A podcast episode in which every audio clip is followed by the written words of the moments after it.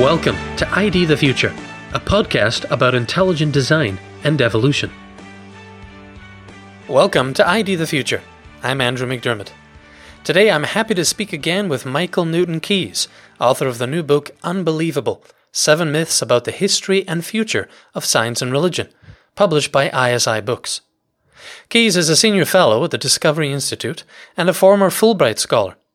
After earning a PhD in the history of science from the University of Oklahoma, he won research grants from the National Science Foundation and the American Council of Learned Societies, among others.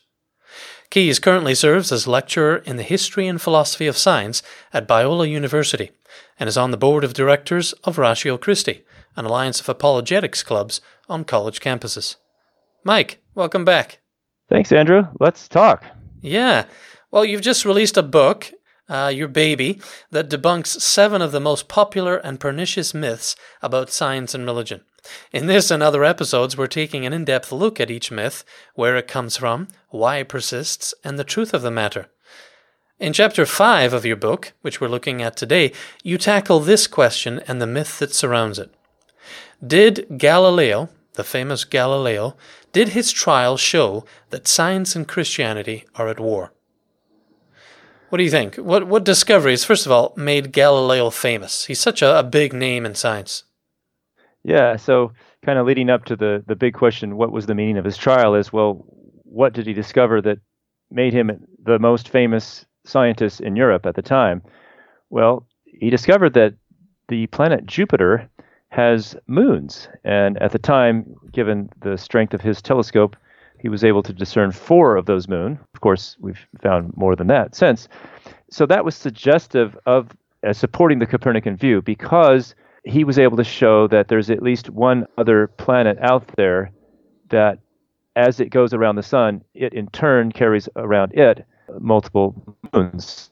Well, why not Earth with our one moon? You know, so as Earth goes around the sun, there's reason to believe that it would make sense physically for it to also carry around it our own moon. But that's only suggestive. It's sort of an analogical argument, but not a slam dunk to be sure. Mm-hmm. One other one other um, discovery that was very important. I mean, there's a number of them, but just to highlight one more, he found that the planet Venus has phases, moon-like phases. So just like our moon goes through full and then gibbous and half moon, crescent, and so on, Venus goes through not all those phases, but many of those phases in a, in a similar manner. You can't detect those phases with just the naked eye. It takes a telescope to see them, and he was able to show that. So those are two important discoveries. And did he prove a sun-centered astronomy? Well, the second uh, of those two, uh, the phases of Venus, many people have thought, well, see, finally, uh, you know, proving the Copernican view because the, the ancient view of Ptolemy was completely inconsistent with the phases of Venus because according to that view, the Earth you know, is at the center of the universe and as you go up the scale up into the heavens, you got Mercury, Venus, and then the Sun. Uh, so the Sun would have an orbit that would contain the orbits of Mercury and Venus, and the Earth being the center. So on that view, Venus wouldn't go through the complete phases, particularly the gibbous phases, where it's almost full, that it does, uh, in fact, go through, which the telescope revealed. So that did definitely kill the ancient view of Ptolemy. But here's the problem there was a third alternative, the Tychonic view, named after Tycho Brahe, according to which the Earth is still in the center of the universe, but the Sun, as it goes around the Earth, it in turn carries around it all the other planets, including Venus, and so you would see the gibbous phases of Venus, that is, the almost full phases, like we actually do, and which Galileo saw through his telescope. So that did not prove the Copernican view or the sun-centered view. Um, so it wasn't like you know Galileo proved it, and the church was just you know ignorant and and resistant for no good reason. Yeah. Well, was the church uniformly opposed to Galileo, or did some support it and some uh, I mean, what was the the feeling overall in the church, the Catholic Church? Right.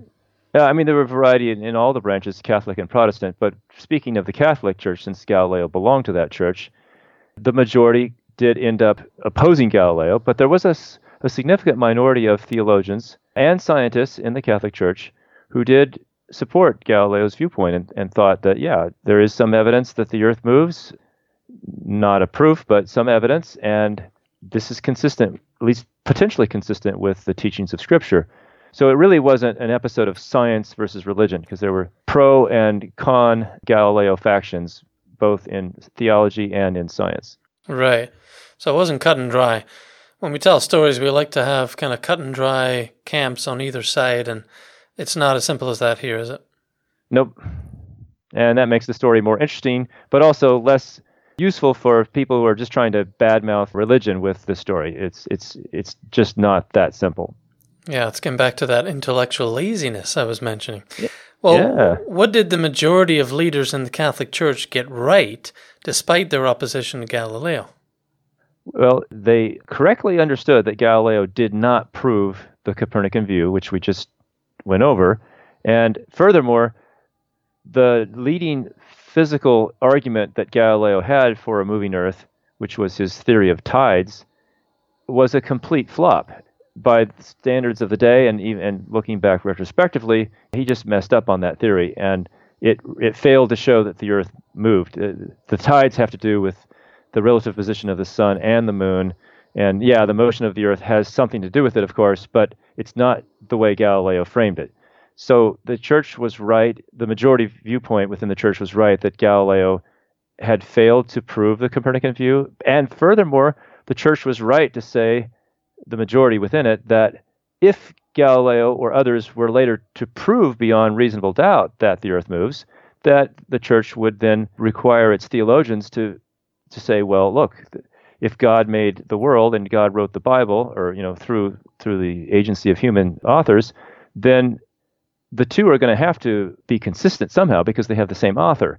So there was this uh, openness in principle for reconciling the Bible with a Copernican view, even though the church correctly understood that that view hadn't been proven yet. In fact, the majority of scientists were against the Copernican view. For good reasons. It just there wasn't enough evidence to really show that it was worth completely getting on board with. Yeah. At the t- of course, that that came later, of course, but at the time, I'm saying. Sure. And what did Galileo get right in this whole affair? Well, he actually, uh, ironically, in his famous letter to the Grand Duchess Christina, he correctly understood that when the Bible describes natural phenomena, it does so using simple observational terms, or what theologians often call phenomenological language, mm-hmm. how things ap- appear. And the Bible was not intended to teach either the Copernican or the Ptolemaic or the Tychonic view, for that matter. It, it was simply indicating that you know the universe was made for a purpose. It was not an accident, and but uh, what is moving, what's at rest, was simply not within the communicative intent of of the Scripture. Galileo got that right, as well as did a minority of of theologians at the time. But it's interesting that Galileo, although he was a scientist, uh, you know, as a practicing Catholic and as one who believed in the infallibility of the Bible, which he did, he he had a fairly good grasp of uh, what we call biblical hermeneutics, or you know, sort of the science of textual interpretation. Right. Well, he wasn't he wasn't a fool, that's for sure. And uh, yeah, you know, there's lots to say about him, but I appreciate you breaking that down there. Well, did the Catholic Church imprison and torture Galileo during the trial, or was it afterwards? Uh, neither. it's almost like a, an attorney question, you know. Uh, when when are you going to stop beating your wife? You know. Um, well, yeah, it was neither. Uh, he, I mean, during the trial, he was put up in the uh, lodging of the Tuscan embassy, which was his own, uh, you know, had an embassy in Rome to represent them to the Vatican, and he got to stay there rather than in the Inquisition's uh, jailhouse, which is was the standard procedure. So the Inquisition was treating Galileo with, with unusual respect and restraint and letting him have quite a bit of freedom and, and great food and lodging. It wasn't a Roman holiday for him, but it was it was better than it would have otherwise been. Sure. And and as far as torture, there may have been threat of torture, but there was certainly no actual torture. And furthermore, the threat of torture was fairly empty because look, the Catholic Church, even those against Galileo, understood they were dealing with the most famous scientists in the world, and they treated him carefully. yeah. So but still, in the end, I you know.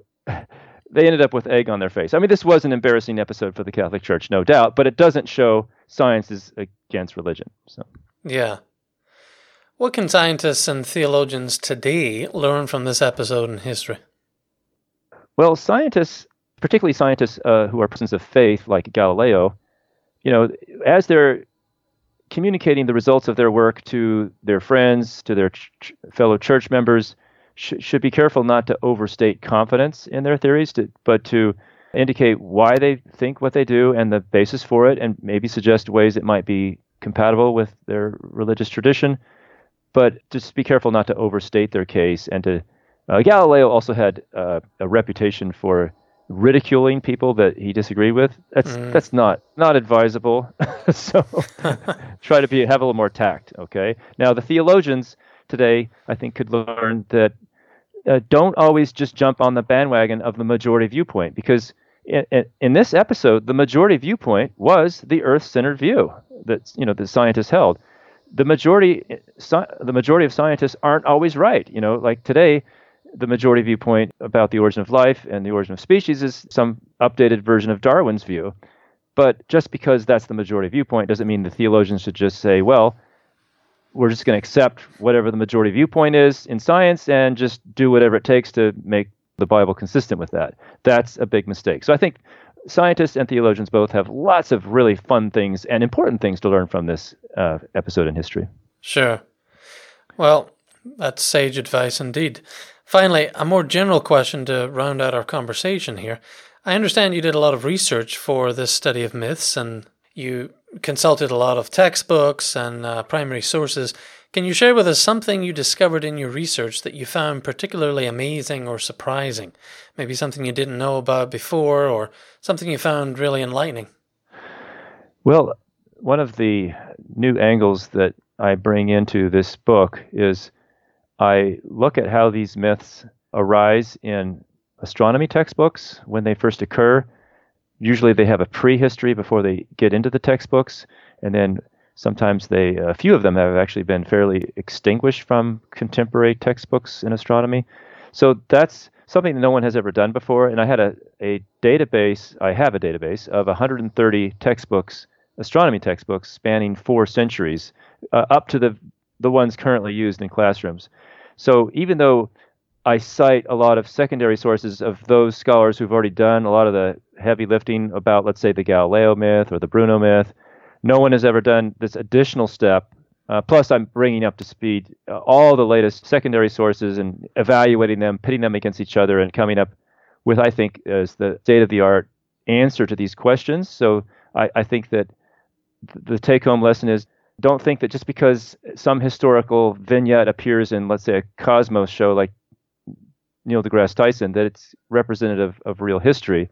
In fact, in some ways, Cosmos 2014 was entertaining to me because of how bad the history was. I was like laughing at how awful it was, and so I think that's uh, that's part of what makes my book fun. Is it helps you to be a little more, uh, you know, not everything you see on the internet is true, and not everything you see on TV is true either. Wow, very interesting. And thank you again, Mike, for putting this book together. I know it's going to be a valuable resource for people as they unpack these myths. In other episodes, uh, you'll continue to, to share your thoughts on these myths between science and religion that have developed over the years and what you discuss in your book.